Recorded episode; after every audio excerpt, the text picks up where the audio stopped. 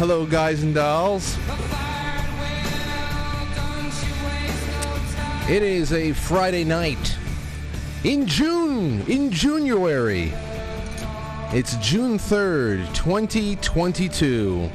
And here I am in the studio to do a little bit of a Friday night schmooze. That's what we have going on. I appreciate you coming here. I have a lot of fun things to talk about. Well, some dark stuff too. To talk about demonic possession because that keeps popping up. But I have some fun questions to pose to the audience, and we'll probably get off around 8:30. Probably get off around 8:30 because I have to start book club, which is just I don't want this book to end, but of course all things must. Welcome, welcome, welcome to Quite Frankly. I hope you've had a wonderful week. I sure have. I want to thank my sponsor for the evening, SecretNatureCBD.com. I just had a nice little stick of sativa, a pre-roll prior to going live, so I'm already I'm feeling nice and relaxed and focused and ready to go. And uh, SecretNatureCBD.com. Use promo code Frankly. What, what do you want? What else do you want me to say? Wonderfully cultivated organic cannabis flower. All there for you in whatever form you like it. Add it to your medicine cabinet. Okay, so here we are, and I wanted to talk about demonic possession tonight because uh, Tucker Carlson did a a spot, but it also uh, coincides with these articles that keep coming up about how um, exorcists are becoming overwhelmed. I, I can only imagine that's like trying to beat back the tide at this point with how wide open to obsession and possession we are. And there, there you have it. Today also would have been, on a lighter note, today also would have been my grandparents on my mother's side 77th wedding anniversary. So, happy anniversary. What else do we have here? Memorial Day. Memorial Day shortened the week, but it's all right. We're jumping on in headfirst. I also did a wonderful episode of Dark to Light with Tracy this morning. You can go listen to that on radioinfluence.com. I do not know if there is going to be an after show tonight, um, or if uh, or if it's on time. I'm not sure. Apparently, Abe is pretty pretty sick. He's got a fever and all that stuff. I just saw it right now. Hope you feel better, Abe. But we'll see what happens because I mean, I, I will kind of be part of the after show with the book club anyway. So there's something going on tonight on quite frankly TV. But wherever you're watching right now, I hope you enjoy yourself and share it. Because the one thing I'm very bad at, because I don't have that much time, is uh, marketing. I, it's always like uh, 650 and I look down like, oh shit, I haven't sent out a tweet. I haven't sent out any telegrams, and I and I put something out that obviously could be a lot more efficient. But so please share the show far and wide, whether you're watching live or on demand. I really, really would appreciate it. All right, let's just jump right into the grab bag, shall we? Jumping right into the grab bag. The first one up is from the Daily Star. The Daily Star says the Daily Star says creepy robot replaces parents and steals their voice to read kids bedtime stories. So last time we were talking about AI babies, and now it's robot parents this morning. What's missing? Humanity. A new AI speaker can create a deep fake clone of your voice and read bedtime stories like Pinocchio and the Pied Piper to your children so you can put your feet up and carry on watching Netflix. You filthy pieces of shit. For that to be the reason why. So you can go and watch Netflix. Let this robot read a story to your children in the only the, the, the short span of time that they are children. That you get to do something like that. You want to pass it up to go watch some fucking stu- Can you can you Imagine. I didn't even see that sub that sub line right there. As any parent will tell you, parenting isn't easy. It's hard enough getting the kids to school every morning and making them three square meals a day without them expecting you to read them an epic yarn before bed. Luckily, technology is on hand to help even the laziest parent read fairy tales to their kids. Yeah, the second you walk out of the room, God knows how the AI alters the story.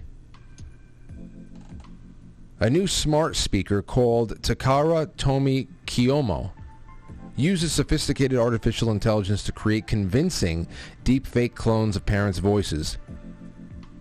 I wonder if that's, if that's what they use to um, to produce episode three of Obi Wan Kenobi with Vader, because Vader makes a very big appearance. It was great. It, it bordered. It, it's the closest that Star Wars ever got to horror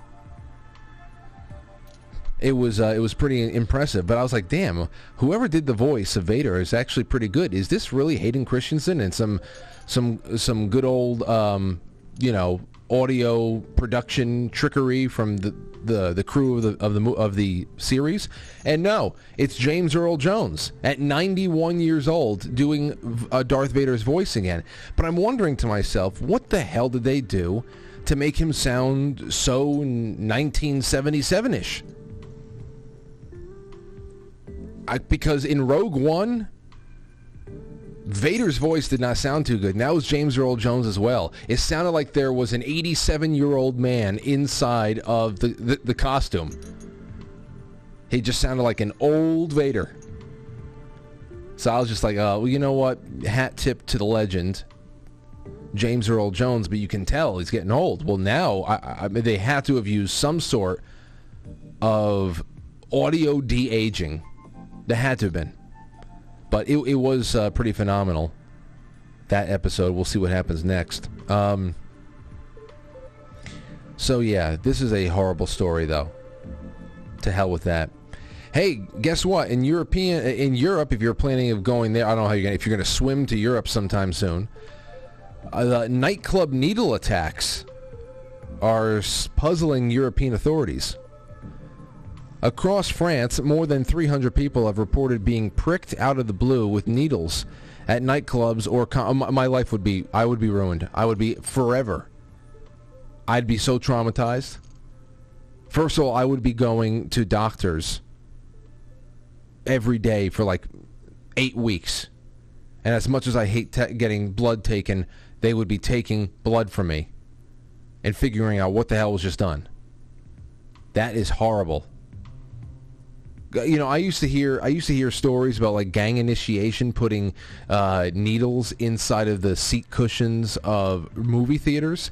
I heard I heard that story once, like 20 years ago, and still to this day, I sit down on movie theater seats very slowly, very slowly. Feel anything scratching my ass?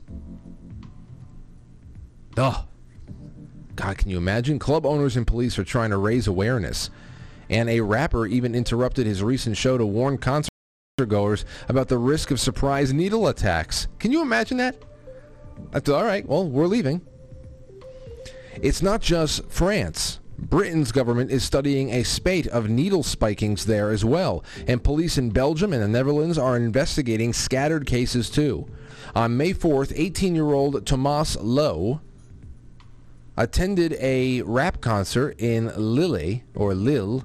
I don't know how to say it. It's another another French word. Where he smoked a bit of marijuana and drank some alcohol during the show. Then when he came home, he told Associated Press he was feeling dizzy and had a headache. And he spotted a strange little skin puncture on his arm and a bruise.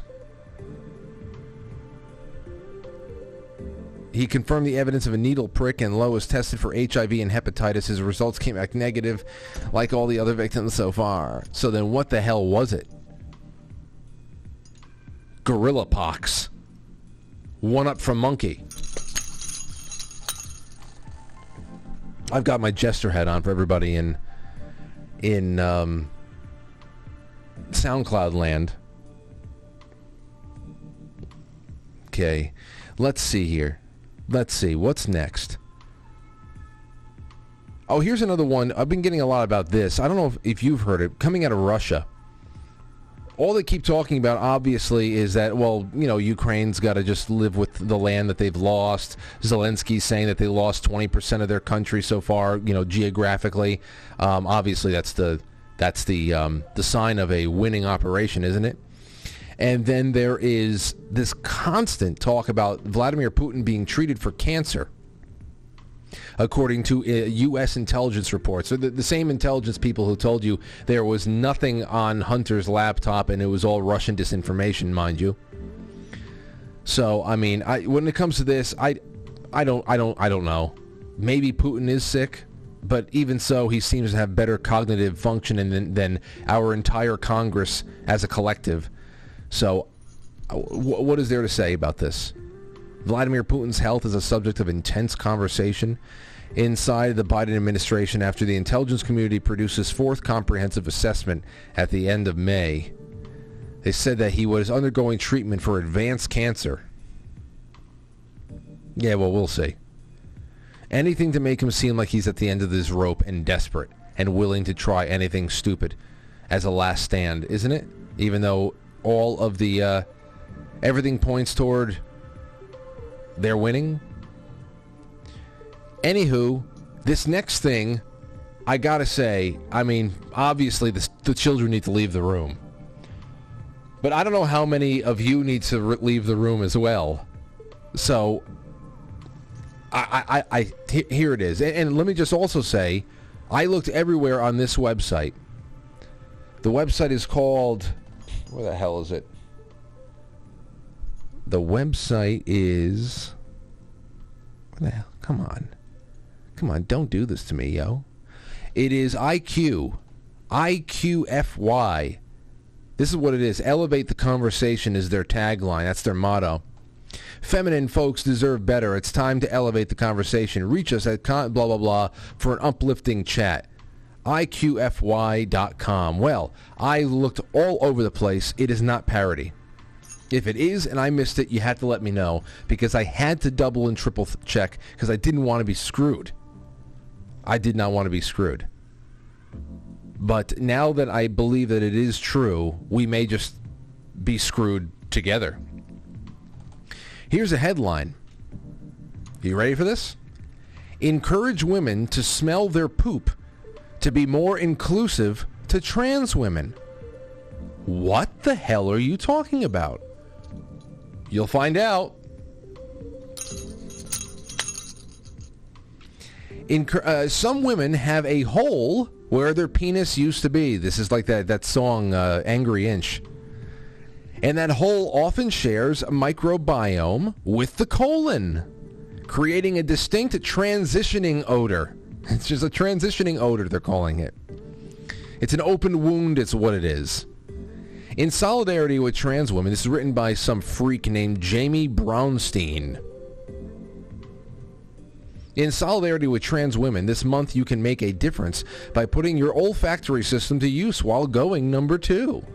Yes, it's not a joke. We are sincerely asking all women to please spend more time smelling their poo during bathroom breaks and to critically examine what many of our gender have to endure as part of the cost of their bottom surgery. If they need bottom surgery, they're not part of your so-called gender.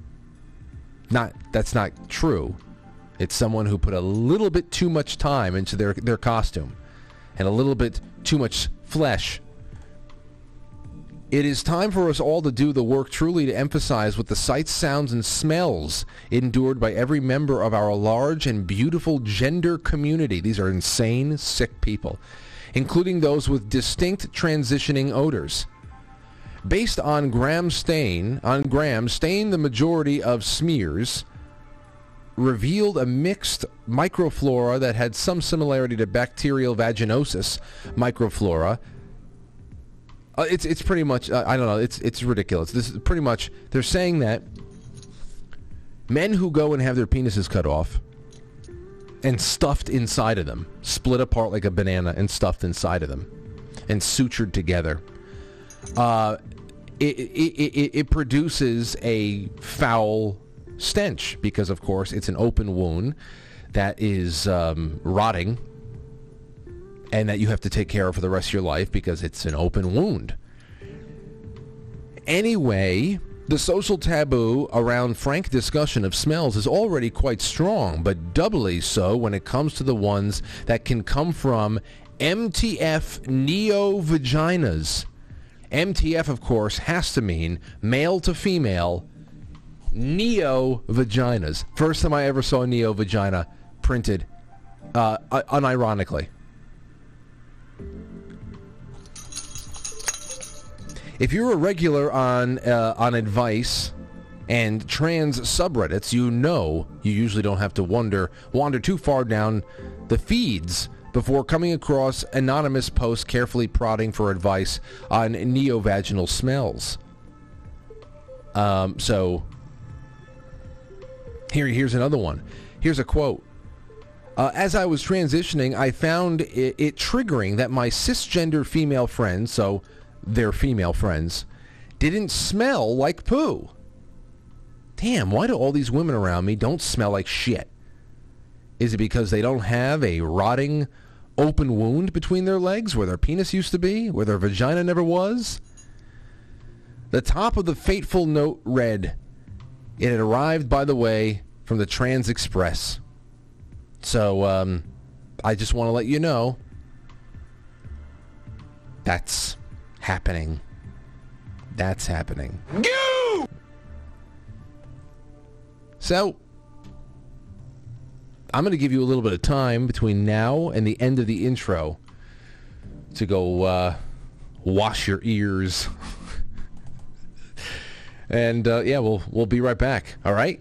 Don't go too far. Send the show out to everyone you know, and we will be back in a jiff. Hey, Simeon. The knife once again because the sutures in her vagina. Is he looking at us? Jesus, do you think he knows? What? Go, Christoph. Aren't healing like they're supposed to. Aren't healing like they're supposed to. It, a penis is not supposed to be split down the middle like a banana either. Now the big crisis is when everybody's God. makeshift vagina starts falling apart. but that's progress. That's an unusual cat, my man. Bagels are destroyed.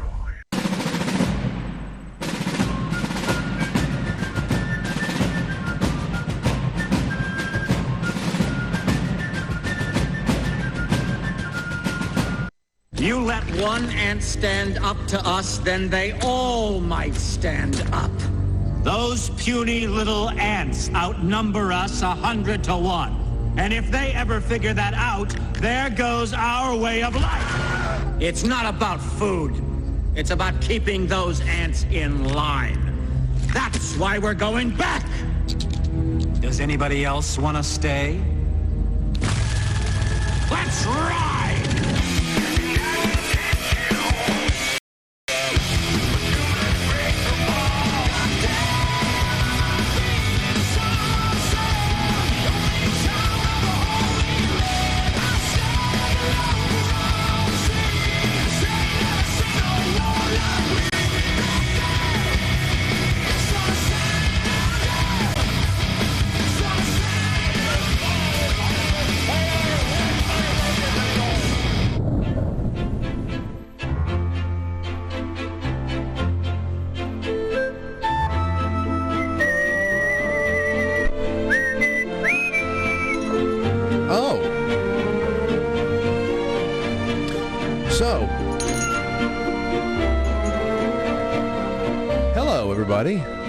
I didn't know that YouTube wasn't running. I had pressed launch, so I don't know why. But then again, I guess that that entire opening would be better off not on YouTube.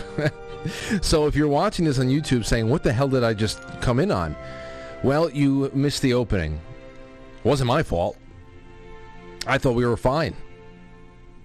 Um, but you should probably check out the opening if you have a strong enough stomach. That is, that's on Rumble and BitChute and uh, anywhere else. Welcome, welcome, welcome. So I had a few things I wanted to do. Oh, speaking of surgeries, I just wanted to let everybody know that everything went well with Anthony's procedure today. My brother was scheduled for surgery for um, for months now. He had this um, this benign cyst that was inside of his ear canal on the like pressed up against his eardrum and he had there was uh, a loss of hearing and there was some tinnitus and uh, they they they said that this was uh, pretty common and and pretty easy to perform easy to perform procedure and that's just what we've been all uh, waiting for so went in this morning around five and everything was fine came out let us know. He came out and let us know how high he was from the anesthesia. But I, I, I want to ask this real quick because I didn't. I, I thought that this might be too narrow a question and to specialize the question to turn it into a thread. But I know that we have a lot of members of this audience who have worked in healthcare, either as doctors, surgeons, nurses, and I uh, I didn't know if we had any anesthesiologists out there as well. If you are an anesthesiologist a OR nurse, a recovery room nurse, a surgeon, what is the craziest thing a patient has ever told you under the influence? That's what I want to know. Like I said, it's, it's it was too narrow of a question for me to throw that into a thread and expect to have a lot of a lot of something coming back to me. Uh, of course, if you're the patient, what is the craziest thing you ever told a doctor when you were under the influence? I asked this on Twitter today just to throw something out there quickly, and I got a few things back. Uh, PJ Peterson says, I'm not a doctor, but I had surgery a few months ago, and I woke up explaining the relationship between Van Gogh and, uh, uh, and, let's see, Van Gogh and uh, Gauguin. Gauguin? How do you say that? I, I don't know. I don't know that artist. To the nurse. At least it was a respectable conversation about art you know, and you weren't asking the, the nurse to sit on your face or something like that. That's what I would be nervous about. Um, let's see what else we have here. Mary WTK. Oh, wait, sorry. Says, no, oh, uh, nothing there, but this is a great question. I can't wait. I want to hear more about this. I know somebody out there is going to send me some good stuff. Let's see here. I'm not one. I'm not a, uh, an anesthesiologist, said Saved by Grace but at least mine was honest with me. He told me I hallucinated about seeing Alice Cooper. Poison. Asher's MD says not under quite yet, but about to be. I guess I said I guess this is this is Asher's that happened. Not under quite yet, but about to be. And then she quotes, "Don't let me lose my leg, doc. I didn't know I could lose my leg. None of my other gunshots have ever been this bad. I don't know if I'm I'm missing a reference to something else or if that's actually what happened to her. Anyway, there you go. Um, P.S. Philippa Burns says, "Oh man, I lost like 30 minutes to an hour of memory before my surgery. They got me good. Damn. Oh boy." Let's see here. This should be fun, said somebody. Uh, finally, someone natty says anesthesiologists are not to be trusted. Oh, okay. All of the ones, all of the ones of I've interacted with over the course of my life were all stranger danger types. I'm not kidding.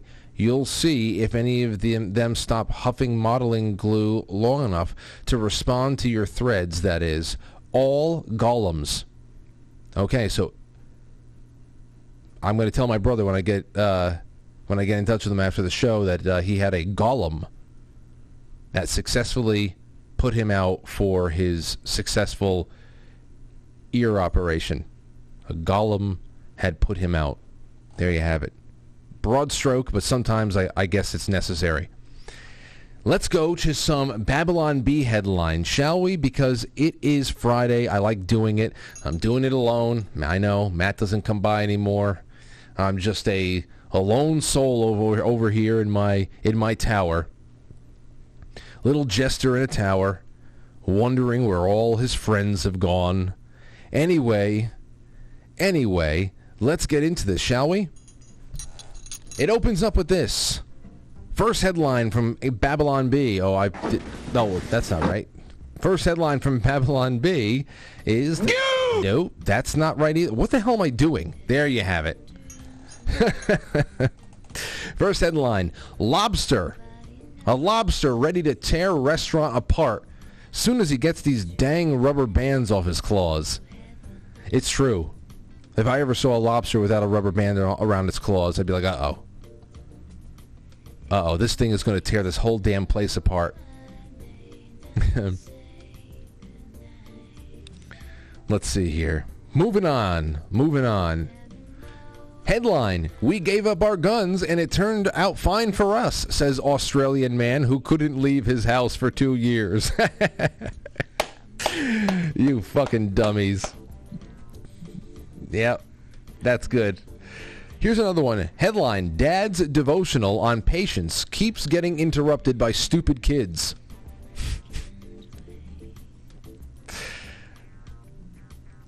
Let's keep moving. What the hell? Here we go. Local man goes for a quiet drive to clear his bank account. and that there's a reference to the uh, over eight dollars a gallon in some spots in Los Angeles now, and I don't see how it's going to get any better because, of course, uh, even though we have the solution right here under our feet, no, no, says the rapists.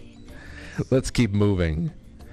Joe Biden reveals his plan he reveals that his plan is to just raise gas prices until the counter spins back to zero.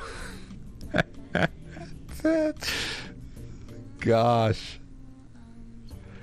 Amber Heard lands endorsement deal with Charmin toilet paper. She's going to need it. She's going to need it, of course. Well, first of all, she has her if you think her bed shitting days are over, no. She's still young. There's going to be a time when that's uh, that that's involuntary.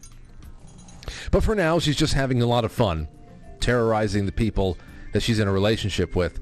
What I don't get about this is that uh, supposedly she has about a $2 million net worth, and she now has to pay Johnny Depp $12 million for this defamation, defamation suit. What happens when that stuff happens? What happens when somebody is is entitled to money so many times beyond what you're worth? What then? Are all your wages garnished? Are you are you turned into an indentured servant? I don't know what's going on there. Um, and and and uh, obviously there's there's other things about this this trial now that it's over. I just got to say I didn't cover it. And I didn't really want much to do with it, just because of the I don't know the, the cultural reality TV draw of the whole thing. And of course, I think that every day it went on for these weeks and weeks and weeks, it was a reminder of how other very important trials were just shuffled out the door with great haste. Ghislaine Maxwell, of course, we had we had time to watch Kyle Rittenhouse's trial, who, uh, uh, which was very important. It was important on a as a legal precedent that goes, but there was legal precedent that was that was important that was established with this one too. I just didn't have the uh, the interest in in watching it every night like it was must see TV. Um, and, and I don't judge people who do. Just I, I just I had to move on to other things. But I understand that there is really important precedent here, especially as it pertains to what we've talked about for years with believe all women and that that that fraud of a Me Too movement, which is all just a, a feminist uh, a pseudo-feminist distraction away from what we were starting to learn in much more public ways about the human meat grinder that is Hollywood. So um, I think this was great, especially to see a histrionic woman uh, get what she deserves. And that's not to say anything complimentary about Johnny Depp. Remember, this is a guy who was um, who was making vague but not too veiled references about how we need another John Wilkes Booth to take care of Donald Trump. So um, just being very objective about the subject matter there. All right, here's a little bit more on Babylon Bee. Back to the headlines. Janet Yellen seen reading Economics for Dummies. Well, hopefully it helps her. It's not going to help us, though. Another headline. Oh, this one is nice. I wish they had made this black character more interesting, says Star Wars fan who is obviously a racist. It, I, I mean, listen, it's true. It's exactly what's going on here. They make the black characters now so one-dimensional and so cringe, and it's packed so full of every facet of of modern culture whoring that it, it just comes out flat. How many? I mean, if you've been watching this show long enough, then you know that when the the sequels were coming out, and I was doing breakdowns of those, I don't know how many ways I came at it with the angle of how they screwed up what could have been a really great character uh, in the character Finn. The the the stormtrooper who defected, the I played by John Boyega. He's a um, black guy from the UK. Anyway, when they screw up their own characters or make them cringy or in one dimensional and and just try to do too much too fast, and then then of course this is just something else. This is just something else. I already said, Star Wars fans, you're not going to find any KKK members walking around at Comic Con. This is the left desecrating their own churches again. And they actually previewed this with this Reva character in the Obi-Wan Kenobi thing. They actually previewed this by telling um, Moses Ingram that, listen, you're, you're probably going to you're probably going to face a lot of backlash you have to be prepared for backlash and we're going to be with you like like it's the Jackie Robinson story you have to be strong enough not to fight, said Branch Rickey. you know, it, it's and then all of a sudden it shows up. It's probably some interns at, at Disney doing it because then they turned it around and everybody made their genuflecting remarks, and it's just so obvious.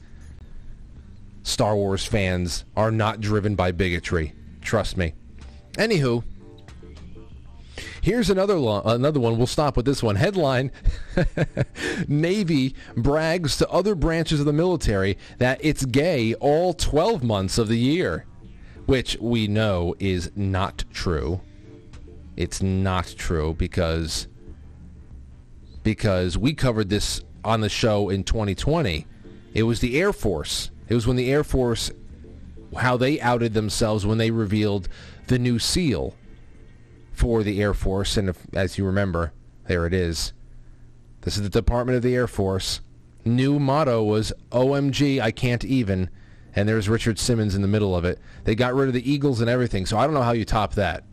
So lay off of the Navy. Lay off the Navy.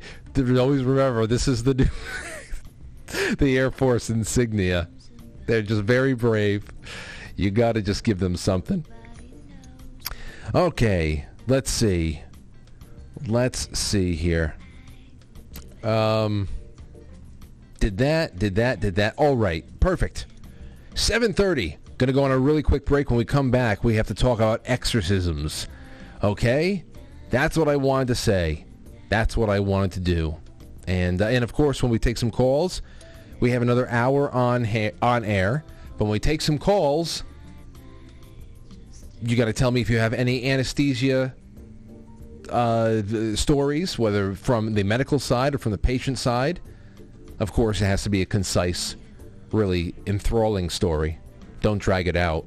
I mean, this should be pretty quick. Quick exchange. And then we have possession thoughts. Thoughts on possession, which we're going to be able to crack that can open in just a moment. Don't go anywhere, ladies and gents.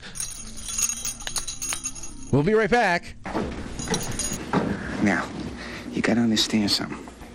If we leave the country, there's no coming back here. You know what I mean? There's no coming back. So that if there's anybody now that you want to talk to, you want to say goodbye to, do it now.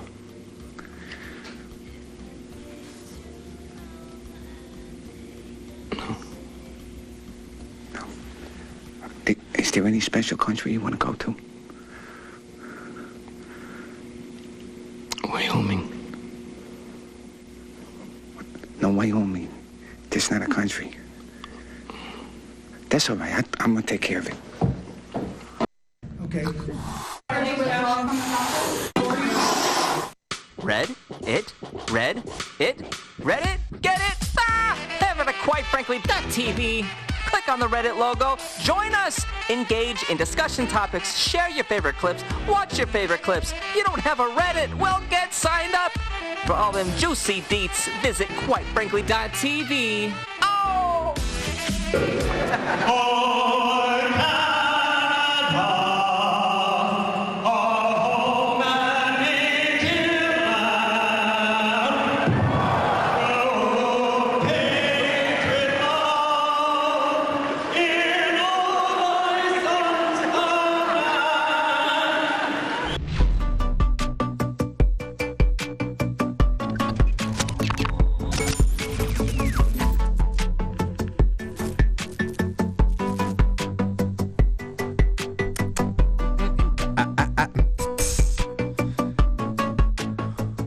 Okay. So we're back, and I lost the uh, the jester hat because, of course, we've gotten away from the goofiness of Friday, and we're getting into something a little bit darker. It would just be too much of a disparity if I did all this dark stuff with the, the jester hat on. But I'll be bringing it around a little bit more. That was I, I really I thought about Zoso dude when I put that on. Because he's been asking me behind the scenes, like for over the course of months, he'll just sprinkle it in and say, "Hey, you, got to wear the jester hat. Just just wear the jester hat once. We gotta." Well, okay. I gotta bring it out more often. I think Abe got me that hat. I got a jester hat over here for. Uh, I put a jester hat on the baby months ago. I gotta find that. Where the hell is that picture? She was probably only like five or six months old. Cutie. Absolute cutie. All right, so here we have a little something that I want to do that is on the creepy side of things. You're right. We're talking about exorcism. Oh, shit. Oh, shit. Silly. Silly. Oh, shit. So the first thing I want to play for you, because you know we always keep our finger to the pulse of this, and it goes hand in hand with what we're doing in book club. 100%. Now there was a two minute. I don't know if it was. It looks like it was probably more than two minutes, but this is the two minute clip that I had taken from Tucker Carlson tonight. Maybe about I don't know. It, was, it seems like this was like last week, uh, the end of last week, but I had it on hand, and here we are doing it tonight. Listen to this where Tucker Carlson is talking to an, an exorcist, exorcist from I, I, I think I forget which diocese it is, talking specifically about levitation. All right, let's do it. One of the most amazing conversations we've ever had with anybody happened recently with a Catholic priest called Father Vincent Lampert.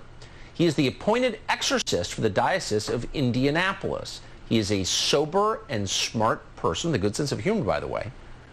But what he told us changed our view of exorcism. He explains in this clip, the first one he ever saw, he saw a human being levitate. Watch this.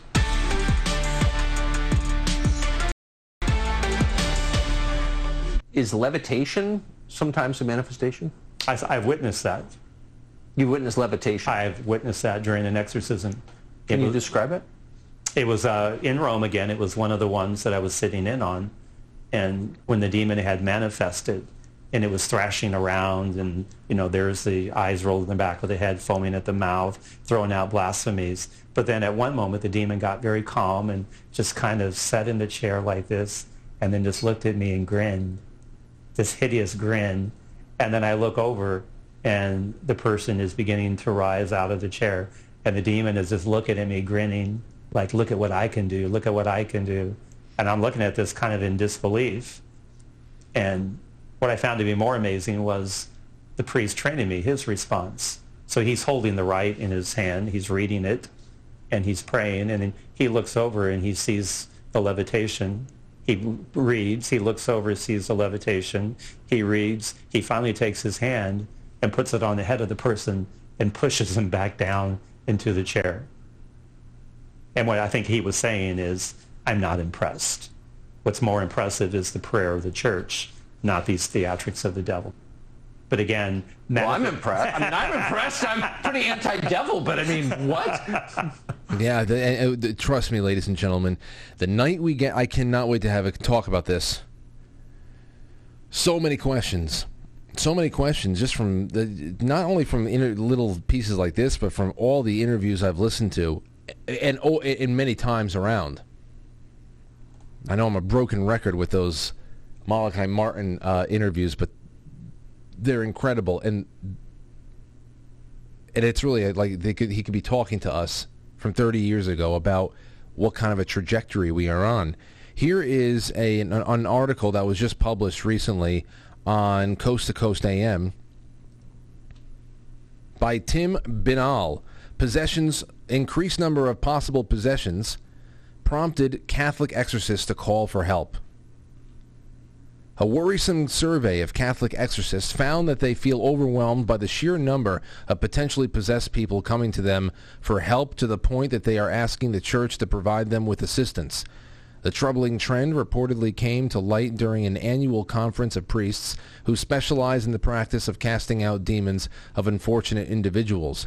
Speaking to researchers from the Catholic Church's Ex- Educational Institution, Institute, Pontifical uh, uh, uh, uh, uh, Athenaeum, Regina Apostolorum, the 120 exorcists in attendance at the event raised serious concerns about managing the myriad of potential or possible possession cases they are currently encountering, with some saying that they're receiving a staggering 30 to 50 such reports per day.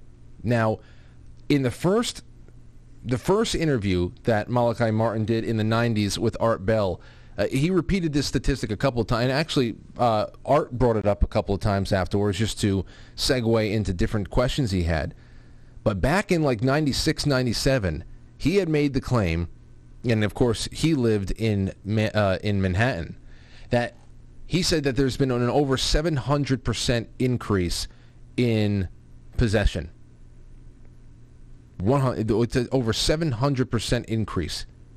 And that the satanic possession of the faith itself, uh, that's and that the satanic possession of the faith itself, not just the Catholic Church, although that was a chief target.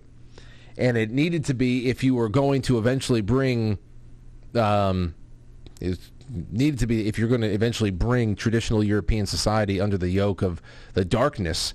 Well,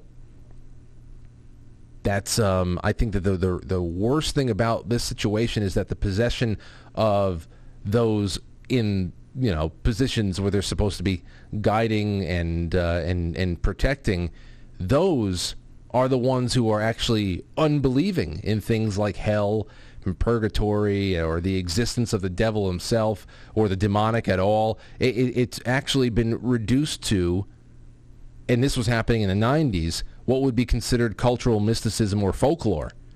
So you think about how down, how how lowered our guard has been as a society when this shit's going on, and this and that's all, ladies and gentlemen, that's all prior to.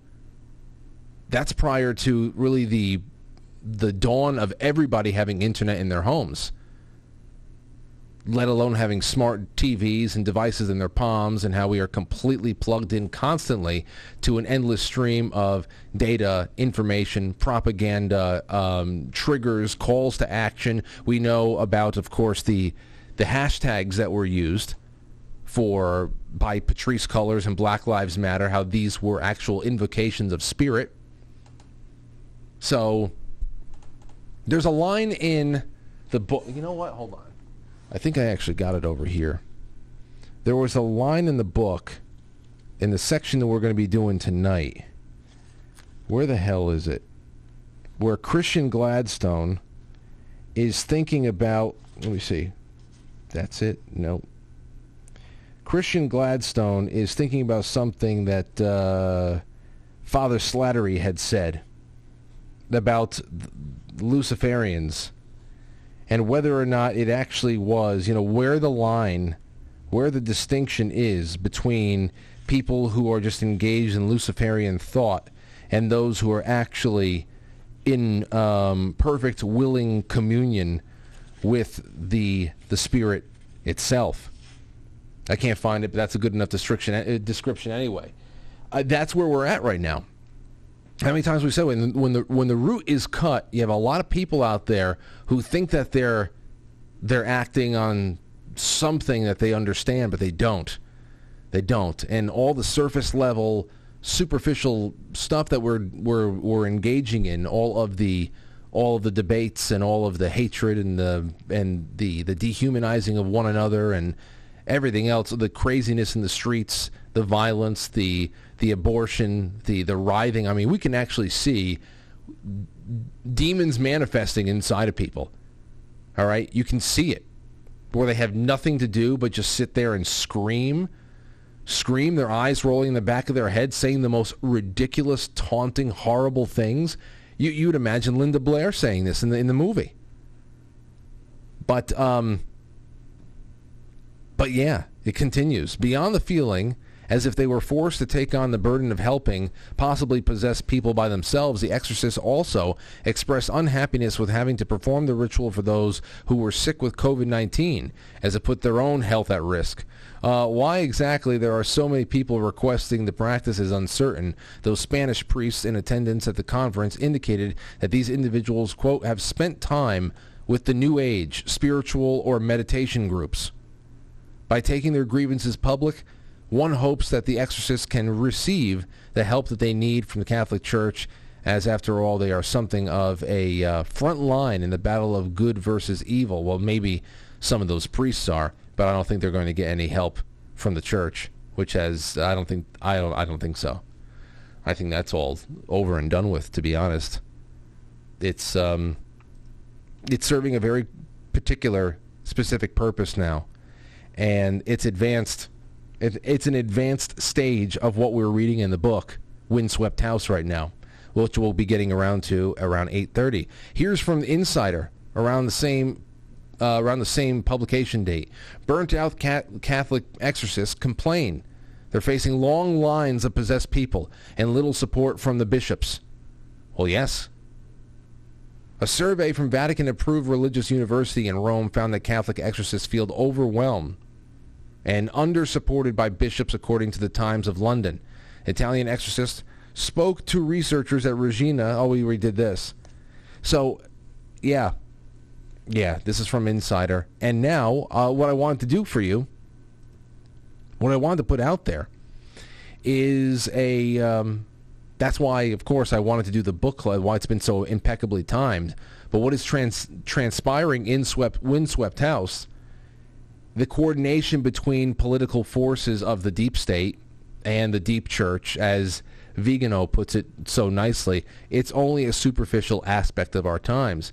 Uh, for as serious as that aspect of our time is, it's very superficial. But what lives behind it, what lives behind the people who are in the streets screaming no justice, no peace, and say her name, say this name, say that name, and burning one thing or another, and and and just committing themselves to absolute um, absolute craziness.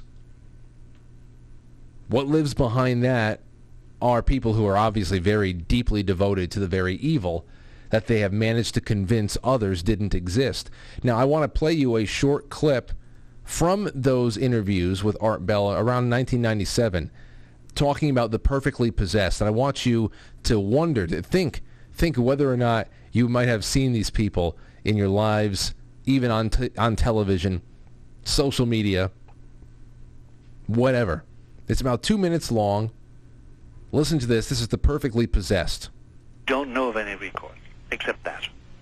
Are there cases in which uh, a possession is not obvious. Uh, yes, uh, I, would, I, would, imagine there are many where the uh, the spirit has simply won and is in uh, firm control. I would think that uh, the, the people who come to you are those who are sort of in the middle of a giant battle. That's right. When you find some, you know, the typical things of somebody throwing themselves on the ground or cursing and spitting and protesting and yes. defecating, urinating and all sorts of protest. What they're doing is protesting, saying, help me. Yes. Help me. The really, the perfectly possessed, we call them the perfectly possessed, are those that are completely at peace. And uh, I've, I've known several of the perfectly possessed, and I avoid them like the pest. And you, you know them only by almost accidental means. Sometimes they're perfectly normal, by the way, and they've got great business property. They're married, they have children and wives, and they, they put down responsible jobs. There's nothing, nothing wrong there. Now and again, just now and again, it's as it were, a veil is drawn aside, and you see somebody you don't know at all. You just don't know this person, this man, this woman. And there's a completely alien look, a completely alien attitude, and they breathe alienation. And you know then, if you, if you, if you have a nose for it, you know then that uh, they're perfectly possessed and there's nothing to be done about it. The first man I knew like that was called Beedham, John Beedham and um, it was a frightening experience because I had known him for years. In other words, their pact, their deal, uh, they are at they are at peace with and comfortable with their That's deal. right. That's right. And they have passed through the usual Satanist rituals too. Uh, the, the three Satanist rituals: the power of inflicting pain, the power of hating, and uh, the power of burning fire. Fire is a is a, is part of the Satanist uh, and the Luciferian um, development. Pain, hating, and fire. Burning. Physical burning. Three pre-Luciferian rites or sacraments. So there's that. Talk about this. And, and then, of course, this came out. You might have seen this. This is from the Jerusalem Post, but it was uh, it was covered by a few other places. Two million dollar gold tabernacle stolen from a New York City church, and an angel statue decapitated. The church's website described the tabernacle as a masterpiece and one of the most expensive tabernacles in the country. Of course, the host was probably just, uh, you know, eaten with guacamole. A one 127-year-old, $2 million jeweled tabernacle was stolen from a Brooklyn church by a cruel crook. Cruel, C-R-U-E-L, not cool. Who also decapitated an angel statue and stole the head. Police said on Sunday. This is on May 30th. The thief got inside the church on 6th Avenue near Sterling Place and cut open an ornate altar, stealing the pure 18-karat gold tabernacle, cops said. The crook also made off with the severed head of an angel statue. St. Augustine Roman Catholic Church in the Park Slope was closed for construction when the burglar struck sometime between 8:30 p.m. Thursday and 4 p.m. Saturday, police said. The church website describes the tabernacle as a masterpiece and one of the most expensive in the country, guarded by its own security system. The precious metals and stones adorning the tabernacle come from coins and jewelry donated from parishioners, according to the website. So, um, this stuff, of course, goes on all the time, but I know it was one of those recent things. It's one thing to say, okay, um, I'm down on my luck, and this is still not a fun, a good thing to say.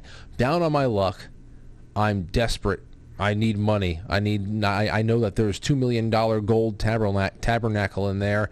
You don't have any real faith. You don't really have anything holding you back. You just need the money and you want to steal it. It's one thing to do that, and then you're just dealing with the theft. And of course, it's uh, for those who are uh, of the faith. They know it's a desecration in in more than a few ways. But to take off the head of the angel you know, to, to go after more of the imagery as if it was a personal offense to take the head, to take the head. There's something else driving a person who does that, is it not? Well, well, ladies and gentlemen, now what I'm going to do is I'm going to turn it over to you guys and gals. It is 751. We're going to take a really quick break for intermission. When we come back, I want to take some calls. What do you think about the? Uh, what do you think the real possession rate is? What do you think? How many people in this country are possessed? I remember from those interviews back in the 90s that it was estimated by Father Martin that the United States had at least 10 million people who were who were possessed or at least obsessed. He drew a line between obsession and possession. So, what now? What now do you think? Especially now that we have the internet. And the internet has been a huge way of prolifer- proliferating what I believe to be a, uh, a sensory portal to possession. It's got to be. It's got to be. What has been done uh, through uh, free pornography alone, I have not come out of that unscathed. That's for damn sure. But um, that portal in your palm, man, huge, huge impacts that came with the 30 years afterwards. So whatever was going on then, I want to get your your thoughts about that, possession thoughts, and also anesthesia. What had tell me the craziest thing you said under anesthesia, or if you are in medicine If you are an OR, recovery room nurse, an anesthesiologist, or a surgeon, let me know the craziest thing a patient ever told you. I can't wait to hear it. I, I tell you what, we will be right back. Don't go anywhere.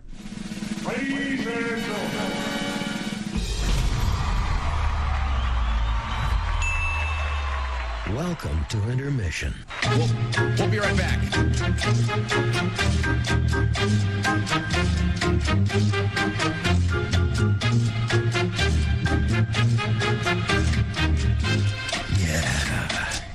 intermission.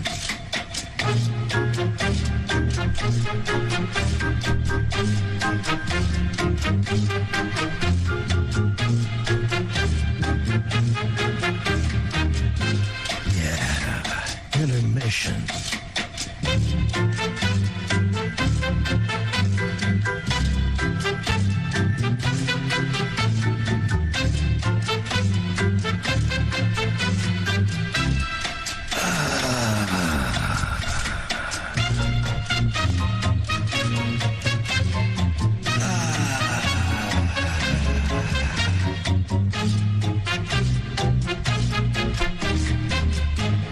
Now entering, quite frankly. Quite frankly. Quite frankly. Quite frankly. Quite frankly. Quite frankly. Quite frankly. Quite frankly. Quite frankly. Quite frankly. Quite frankly. Quite frankly. Quite frankly. Quite frankly. Quite frankly. Quite frankly. Quite frankly. Quite frankly. Quite frankly. Quite frankly. Uh, quite frankly. Quite frankly. Quite frankly. We all support quite frankly. Not quite. Let's go, Brandon. I agree. Quite frankly, in Roma, Italia. Quite frankly, you going on Frank's show tonight? I really like you. You're very smart. So everybody watch. Quite frankly, with Frank.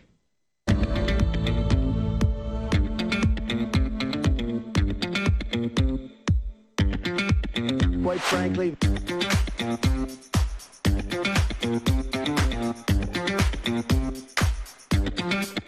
How dare you?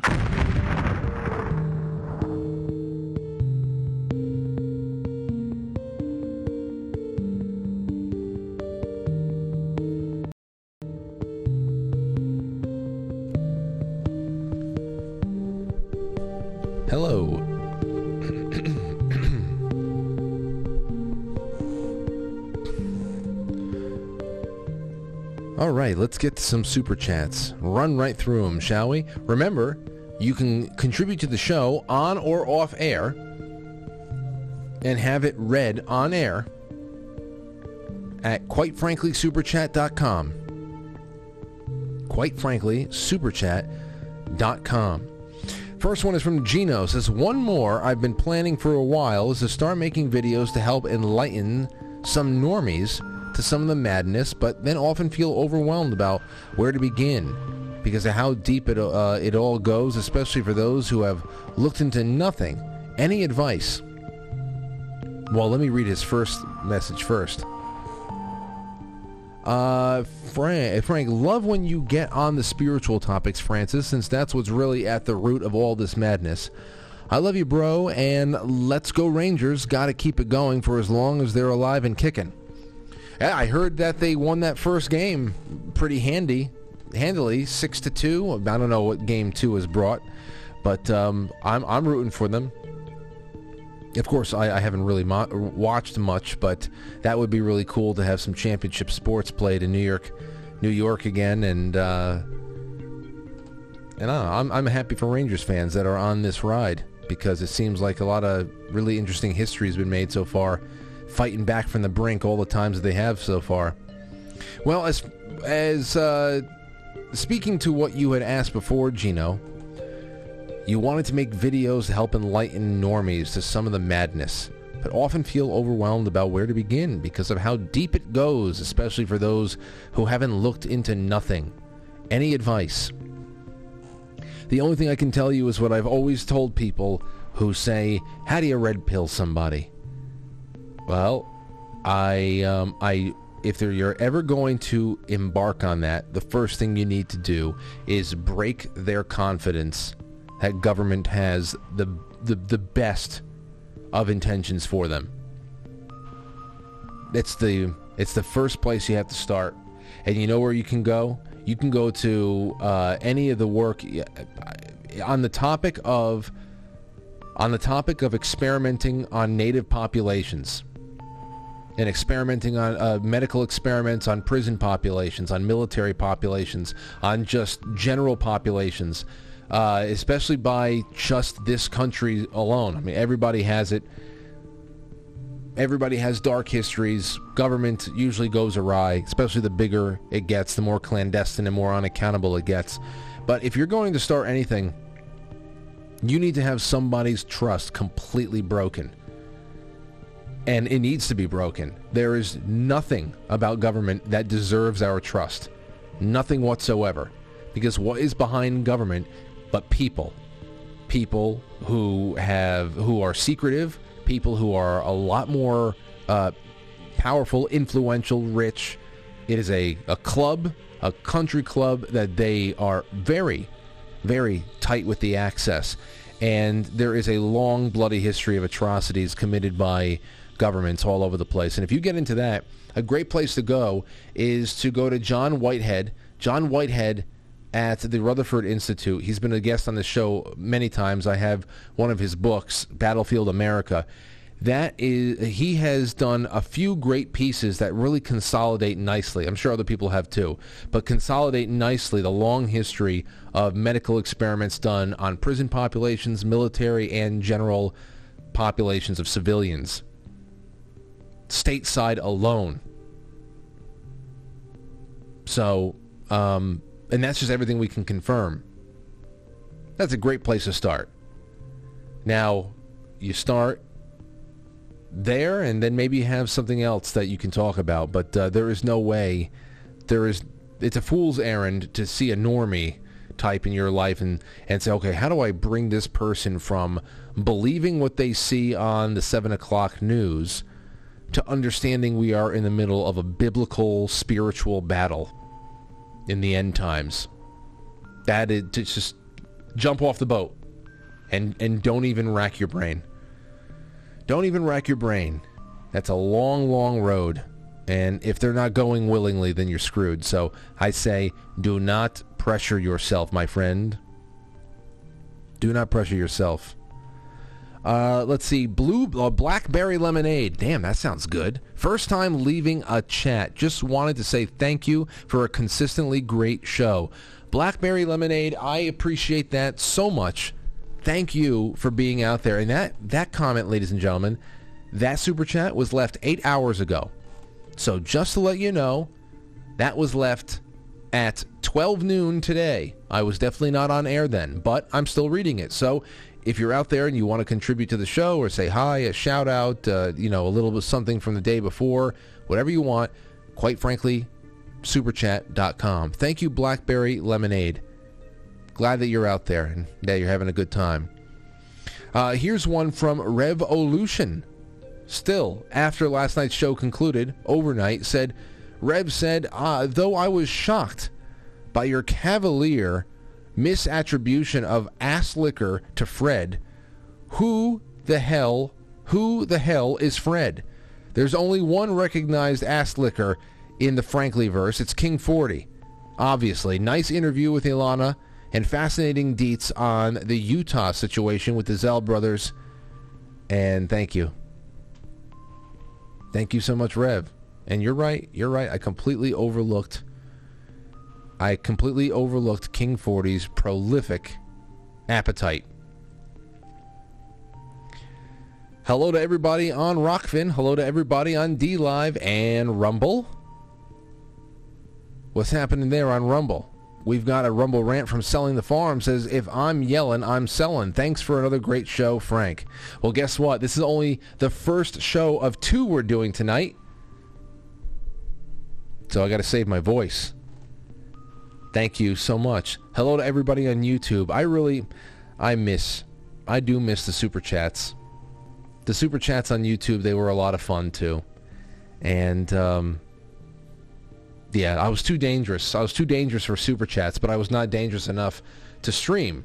Then again, they made it so that nobody notices where who the hell I am and where I am anyway. So weird, very weird. But I uh, I still love you all on YouTube. Love you all. Everybody. All right, over to pilled.net. Foxhole, nestled cozily on quitefrankly.tv. Rise Attire says, Some of us eat while we watch your show, bro. Awful. That must have been for the opening. it must have been for the opening. 123 SKG says, Nice hat. Why, thank you. One Horse Pony Soldier. Hi, Frank. Love your show, Frank. Keep up the genius, genius level work, Frank. Cave Toad says, Hoppy Friday, Frank. I guess that's a toad. A little pun, a play on words. Hoppy Friday, Frank. Wish there was an underground vids of your metal band. You know, you don't need underground. Well, I don't know. One night I'll play the. It's not a song that most people would like.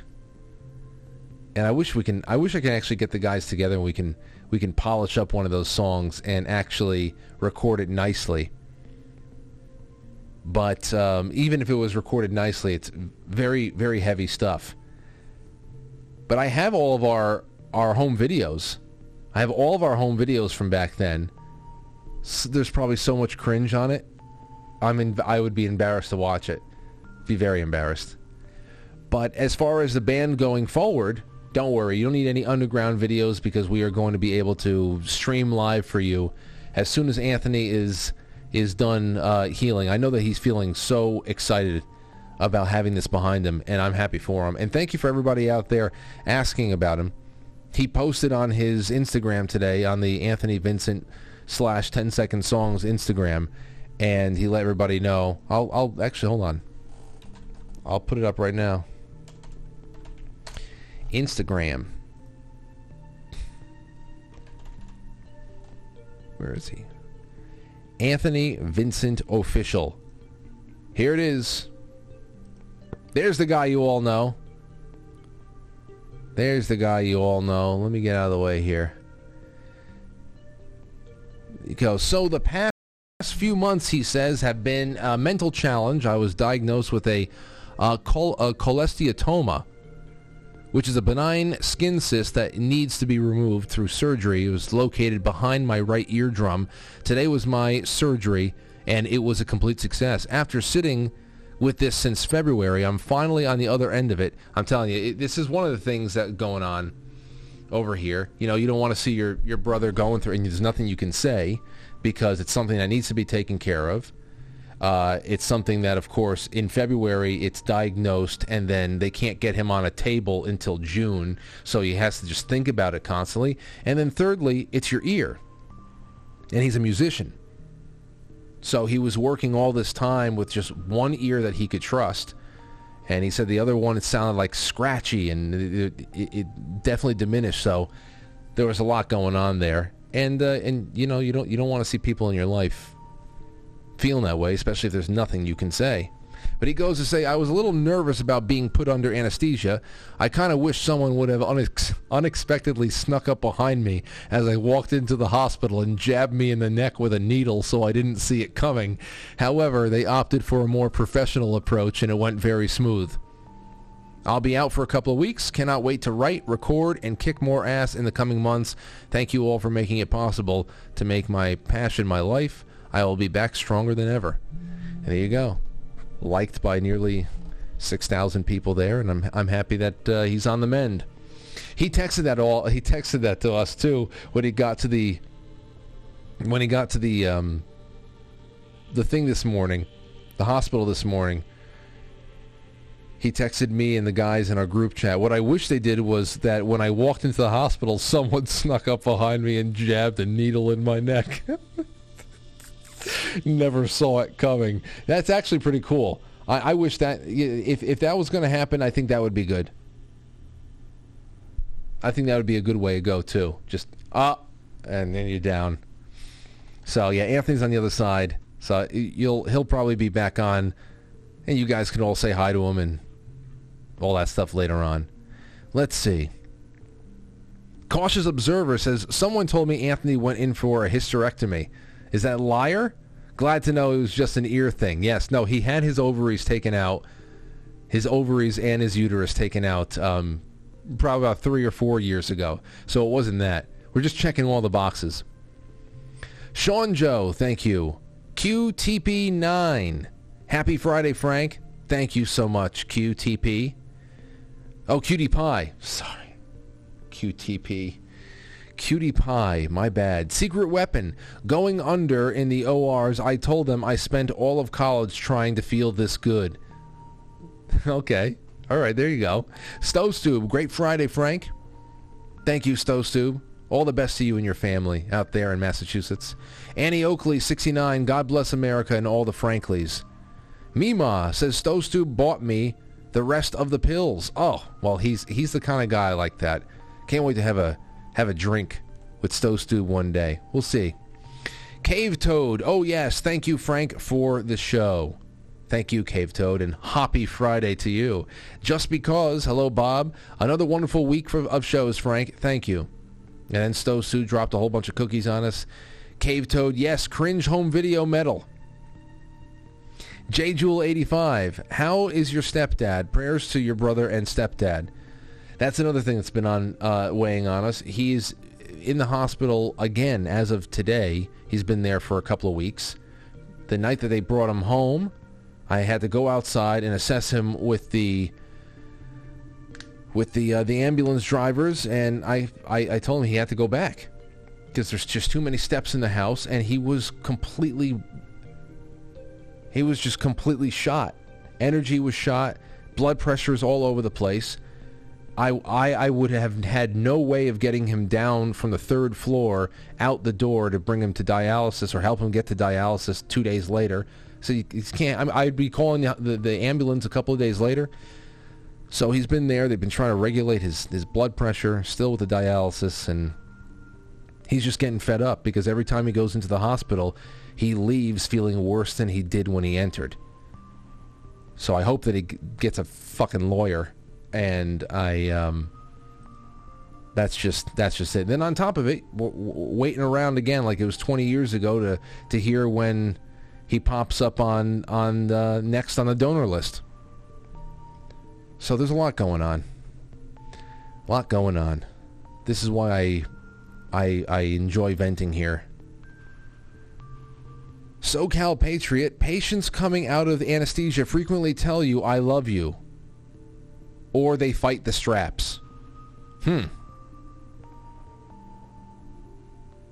Boyce Blanc 89, prayers for Anthony. Stove Mima ordered the fleet. Mima did it. A fleet. What is going on? All right. Well, listen. Thank you guys and gals for all that. Let's just jump to some other things. I have some tips coming in from Rokfin. Lightning in a bottle says, "Love you, Frank. I never get to catch you live. Just got me to uh, just got me a Stop Communism shirt, and I love wearing it places. I can't. You take a picture of it. Take a picture of you in it. I'd love to see it. You know, if you say, "Oh, I don't want my face," okay, we'll we'll cut your face off if we use it for anything. But take a picture. I want to I want to see you guys rocking all this merch. Thank you, but Mark Swan. Please keep your pants on though. Only Mark Swan keep the pants on. Everybody else can be bottomless. Twisted Wizard said, "Now that we got Anthony done, how's Skip doing, bro?" Well, I just asked, answered that. Good thing is that his mind is is sharp, and he's just in a lot of pain. Keeps coming back antibiotics. Things are put in the wrong places, have to be fixed. I, I really hope that he, he sues the shit out of everybody and starts a new life. Okay, here's a couple more things. Adam said, Hello, Francis. My friend, J-Men, and I have been listening to you for over a year and we love the show. He's turning 40 on Sunday, and I was hoping to get a birthday shout out from the man, the myth, the legend himself, Frank. Unfortunately, we'll be out of town this weekend and won't be able to celebrate with him or go fishing. Keep up the great work, and I hope your weekend is wonderful. Much love to you and the family. Sincerely, Adam. J-Men. Happy 40th, my friend. Happy 40th. And uh, I thank you so much for watching, and thank you for all the time you spent hanging out with Adam and I hope this Sunday Sunday is exactly the way uh, you want it to be, whether it's crazy or subdued. Happy birthday! And email email me sometime. Tell me how you like the show. I, I love getting feedback, especially if it's positive. That's always the best way to make the show better. email me and tell me what you loved so I do more of it. If you email me and tell me what you didn't like, like, okay, well, fuck this person then. What do you want from me? You want an egg in your beer? What do you, what do you want? Okay, so now we have something else I have to show you. A little bit of show and tell. This is from Amber. Amber wrote into me. She is from uh, Canada. She said, Frank, I'm a loyal viewer of, at, of the, at least the last three years, along with my children. With that being said, my son wanted me, my son wanted to draw a picture of you for you and for me. His name is Logan. He's nine years old. He wanted me to send this to you. I never miss a show. Keep on, brother. You keep us somewhat sane out here in this clown world. Later, Amber. So here is the first picture. There's, there's a screenshot of me that uh, she took to give to her little son, Logan. Logan, the man, the myth, the legend Logan. Logan from Canada. You know, Wolverine was a Logan from Canada as well. So you got some pretty big shoes to fill in there, little guy. And this is what Logan recreated. Boom. Look at that. There I am. In crayon. He's even got the beers, uh, the, the Bears beets in uh, Battlestar Galactica.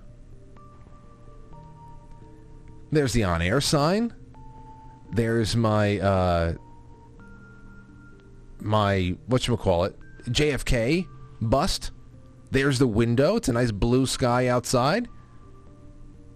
It was all a dream. The neon in the background, even got the even got the color, the colors down for what is the the Frank Sinatra picture over here. This one right here doesn't have Sinatra, of course, but still got the color scheme down. Just wonderful.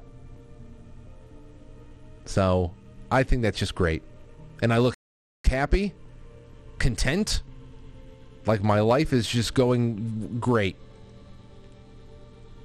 See? That's what I look like in cartoon land. Even got my eyebrows. Good job for me. And good job for Logan. Thank you so much, buddy.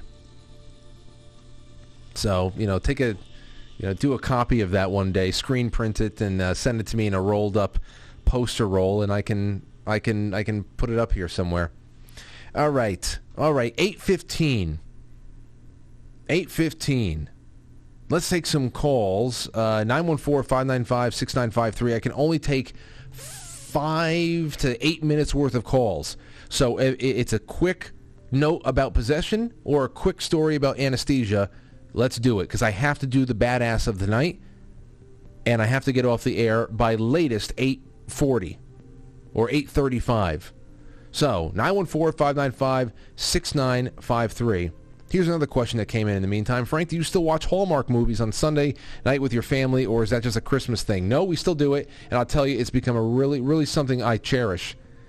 With me, my mom, Lauren, my brother, my father, Bill, um, and when Skip is feeling better, he, he's been in on those as well.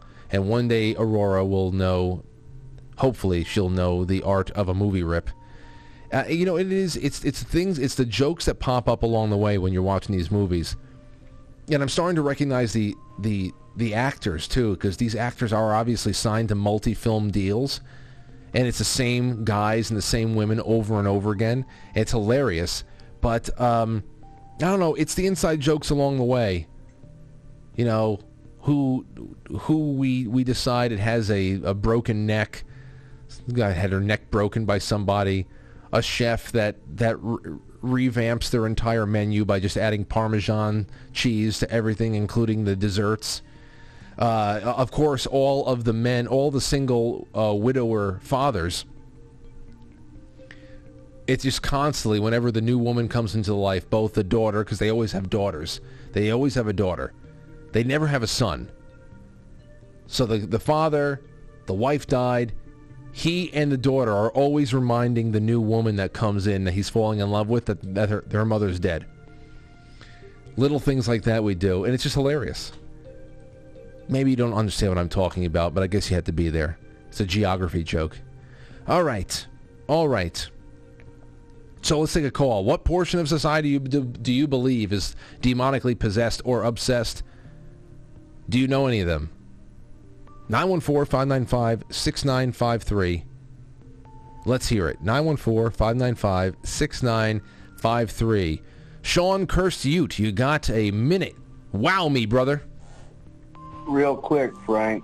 In my early 20s, I lived with an anesthesiologist. Wow. I was an exploration surveyor in the gold field, so I would be gone for three weeks and be back for 10 days. We'd do 2110s. This guy was in his 60s, and we sold, my family sold him this piece of property. And his wife had cancer, and he was from Albuquerque. And so his wife was in Albuquerque doing treatments, and he worked it out with the local hospital where he would come up here and work for a month and then go back and help his wife as she got treatments. And he had another anesthesiologist from Albuquerque that would come up and do the months that he wasn't here, at it, and he bought his own place. But so we shared a place, and he would tell me stuff. The reason he came from Albuquerque. Well, well, well. Listen, Sean. Sean, we, we have we have uh, we, I, I- I got limited time, so just get to some of the stuff he would tell you. Oh, I'm just saying this. He would tell me that if they put somebody in their late 90s on his table, he would look at the head surgeon, they would look at the nurse, they would all nod in agreement, and they would kill that person on the, table. Fuck out. I would come home, and he'd be like drunk as shit, and be like, "I gorked a guy today," but they would do it to save their insurance because if they killed him, and they knew, any that's why he wouldn't do anesthesiology on babies or anybody in their 90s because there was a pretty much 90% guaranteed they were going to die on the table and they would lose their insurance. Jeez. Jeez. Yeah. So he would tell you. He told you that that that that there would be regular euthanizing executions for infants and for and for the elderly. Not for infants. He would never do an infant. That's why he left Albuquerque. But yeah, they would definitely here do people in their 90s. They would euthanize them rather than continue the operation to save their medical insurance. Well- and again, he'd be drunk off his ass when he'd tell me all of this stuff.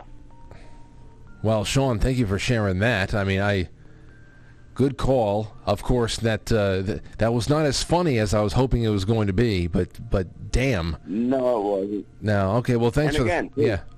thanks for the liver eating Johnson badass story. I told you that was going to be good. Oh yes, Liver Eating Johnson. It was the first one up too, so I think that was a great way of kicking off the month. Thanks again for the call, Sean. Wow, wow. Uh, well, that that wasn't nice. Oh man, you need a bodyguard to be with you inside of a operating room or something like that. Somebody has to be there, or somebody has to know exactly what they're looking at too. I guess. Does anybody have a happy story to end on? You know, do you did you did you wake up and, and propose to a cute nurse or something like that? That would be nice to hear right now. Because you know, I, I'm all like I said, I, I I'm 37 years old, and what what do I have? Another 10 years before I have to go get the the the the, the colonoscopy. They put you out for that. I got this on my mind. somebody has to watch. That's another thing to be able to watch out for.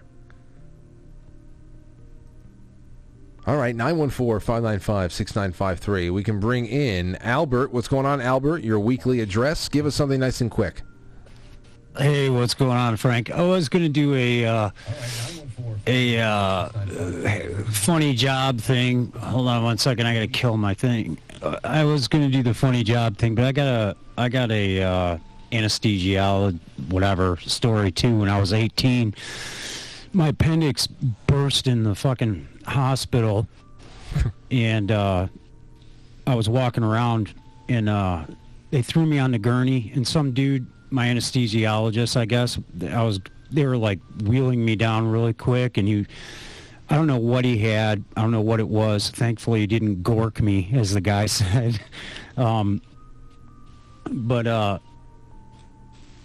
he he just stuck something in the IV and he goes, "You're going to feel really, really good, really, really fast." This was a week before Christmas and New Year's, and they had all these angels and shit up in in, in the ceiling, so to speak. And mm-hmm. I, I was just, dude, I was so wasted so fast. I'm like looking up at these angels with the tin foil and all this shit. And Was- I- was it that then the Twilight? Was it Twilight? the Twilight? they were going to wheel me in had blue tinfoil with angels on them. And I just looked over and I'm like, "You're not taking me in there, are you?" And he's like, "Afraid so."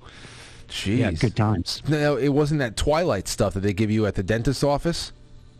No, dude, this was like he he he was like real he's like you're going to feel really really good really really fast and by the time I got to the doors it was like I was I was gone and uh then I woke up because uh the one that AK chick was talking about uh you know, it's how you wake up and you have the straps. Dude, I woke up, they put me in a hallway. I woke up in a hallway and I was like freezing and in like massive pain. I'm just sitting there shaking and shit, you know, like whatever, like muscle spasms or some shit. And Yeah. some nurse Okay. came up and, uh, and then she hit me with something else and then I was gone again. And then I woke up again, but I was in a room and I felt a lot better. Yeah, that was a trip, but you know, Well, now it you, is what it is. So, so who, so uh, who was the uh, the appendix transplant from?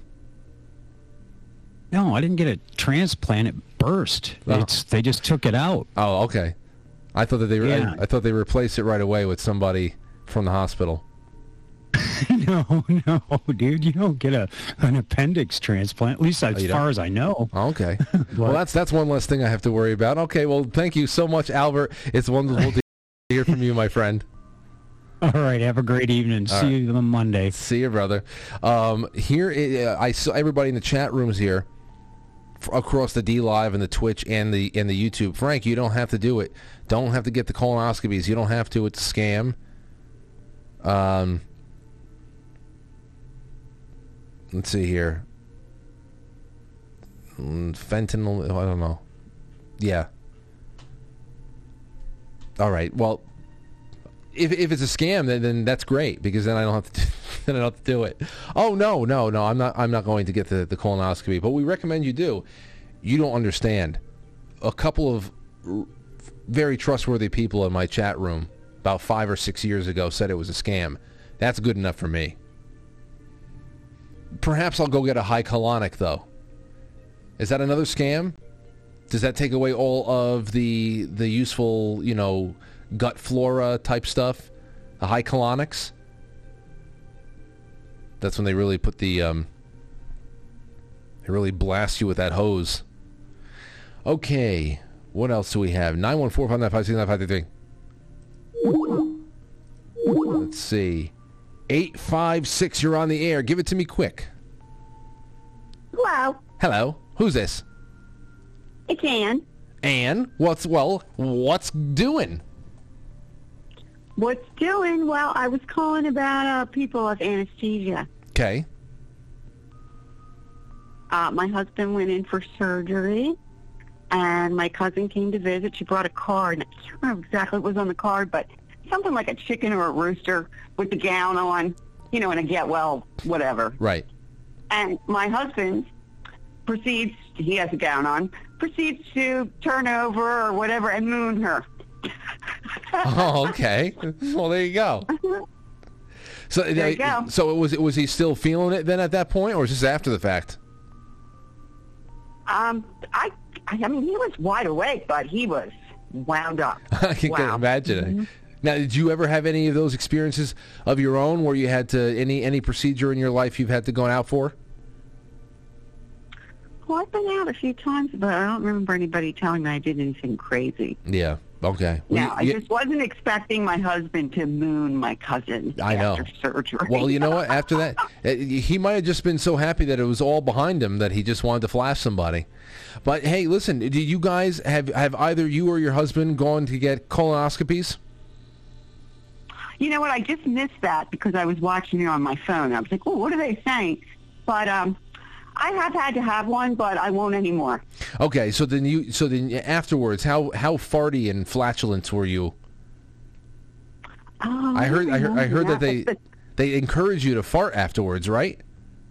Yeah, I think so. I They- think so. But it's funny because I'm um, I'm talking about the cousin that got mooned, and I take her for a colonoscopy. It's my favorite time of the year. Okay.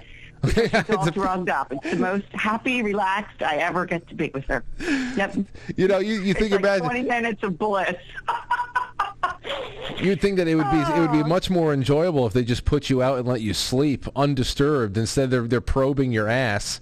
But um, you know, that, that one maybe one day, one day we're, we're we're going toward that soma kind of a lifestyle anyway. But thank you so much for the call, Ann. It's great to have you on.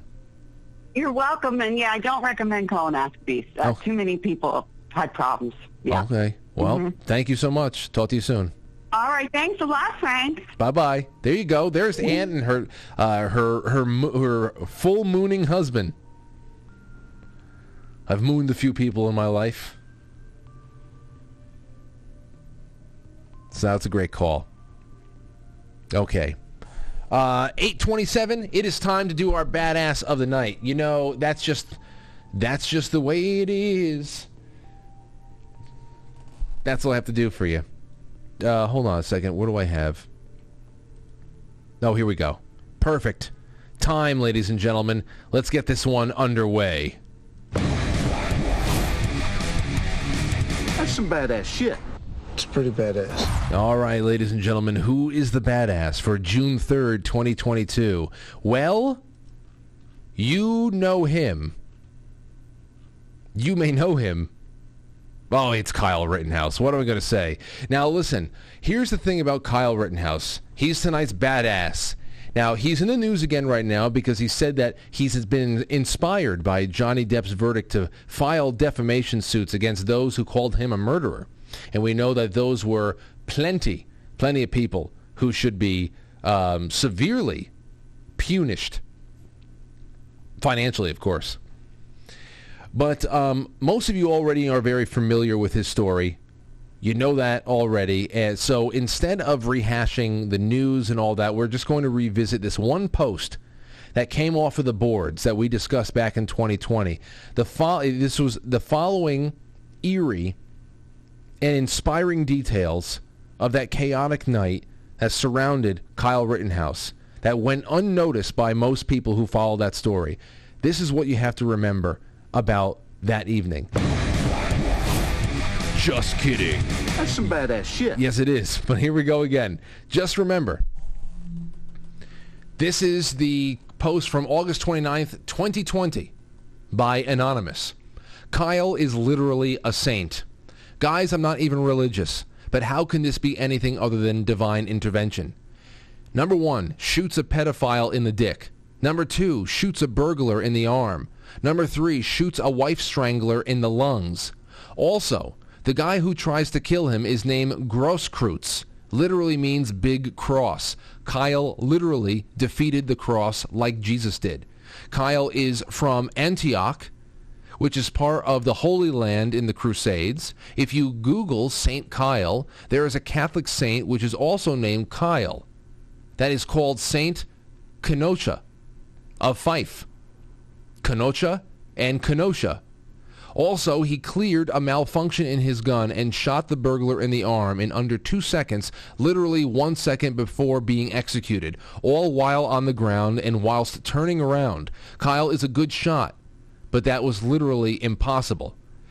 Furthermore, after defending himself, he gets up, walks away with his back turned toward the evil mob, and no one dares harm him.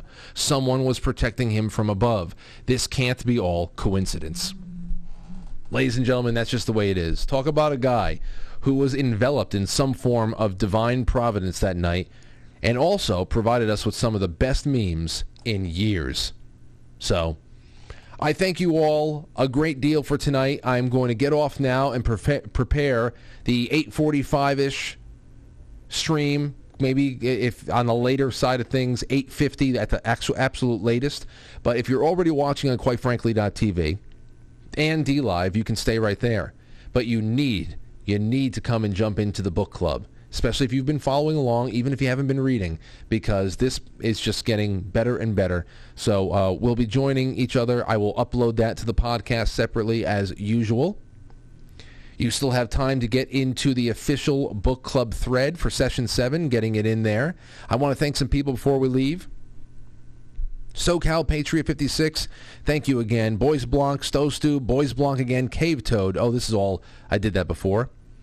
Uh, uh, Pisani Death says, I went in for colonoscopy once and called the proctologist a fag. When I woke up, uh, then I woke up because he had a something, and I, I don't know what he said. So you call the proctologist a fag. You should not do that. You shouldn't do that. Uh, Stowstube says, well played, Cave Toad. You are full of great ideas. Loving it. Good call, Mima and Chetnik. Then he dropped an EMP on us. I don't know what kind of... We probably we probably made records over there on on uh, in gold pills again. Tom Ford, why not? Even numbers are fun. Sent in gold pills again. Cave Toad for Kyle. Tom Ford says, go Kyle. Setting the precedent that we can defend ourselves and vaporizing biceps. Well, reaffirming the precedent, reaffirming the right to defend ourselves. But a great modern day precedent, absolutely. Stow Soup again, another great ideas, Cave Toad, and here's one for Kyle. Ladies and gentlemen, no more uh, gold pills, of course. I have, geez, 80, 54,000 gold pills. I'm going to get a text message from Matt from uh, Foxhole going, dude, it's some kind of a record. Unbelievable. That's the EMPs and the fleets right there. Guys and dolls, we will be back very shortly. Thank you again to everybody over there on Rumble.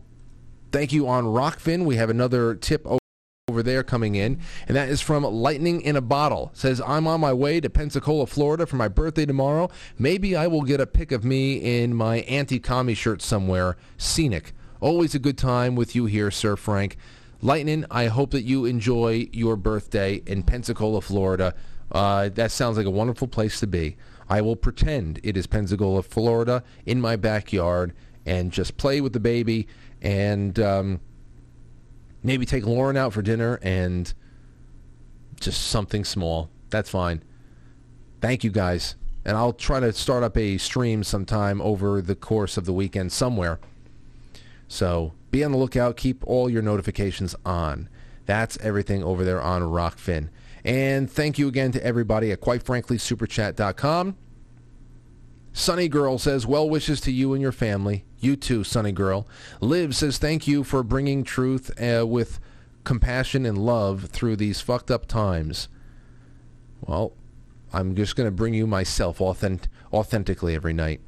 And hopefully it all shakes out in the end. And I really love hanging out with people like Liv and Sunny Girl. And I am I'm late, I'm late who says during the spinal injection by my gay pain doctor, or the sedation was the same as many previous surgeries, I unfortunately made a crude comment. The doctor also asked how I was feeling. I repli- replied, I feel so great I'm going to give my husband a BJ when I get home.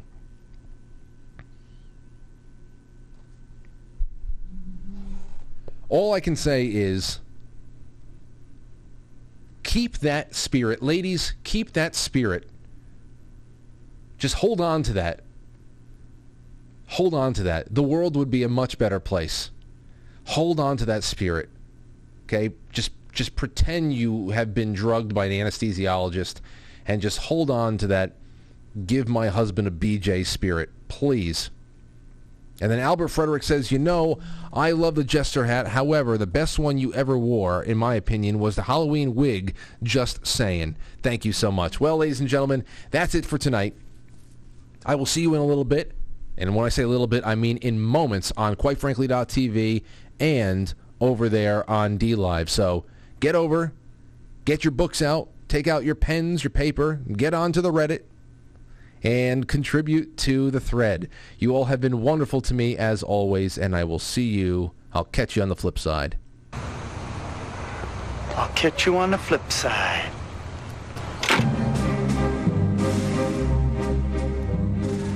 Quite frankly, is filmed before a live studio audience. And now, our super chatter, starting with Sunny Girl, Live, I'm Late, I'm Late, Albert Frederick, Gino, Blackberry Lemonade, Revolution. And that's what I have for you tonight. I will see you on Monday in an official capacity. And who knows before then? Enjoy your weekends.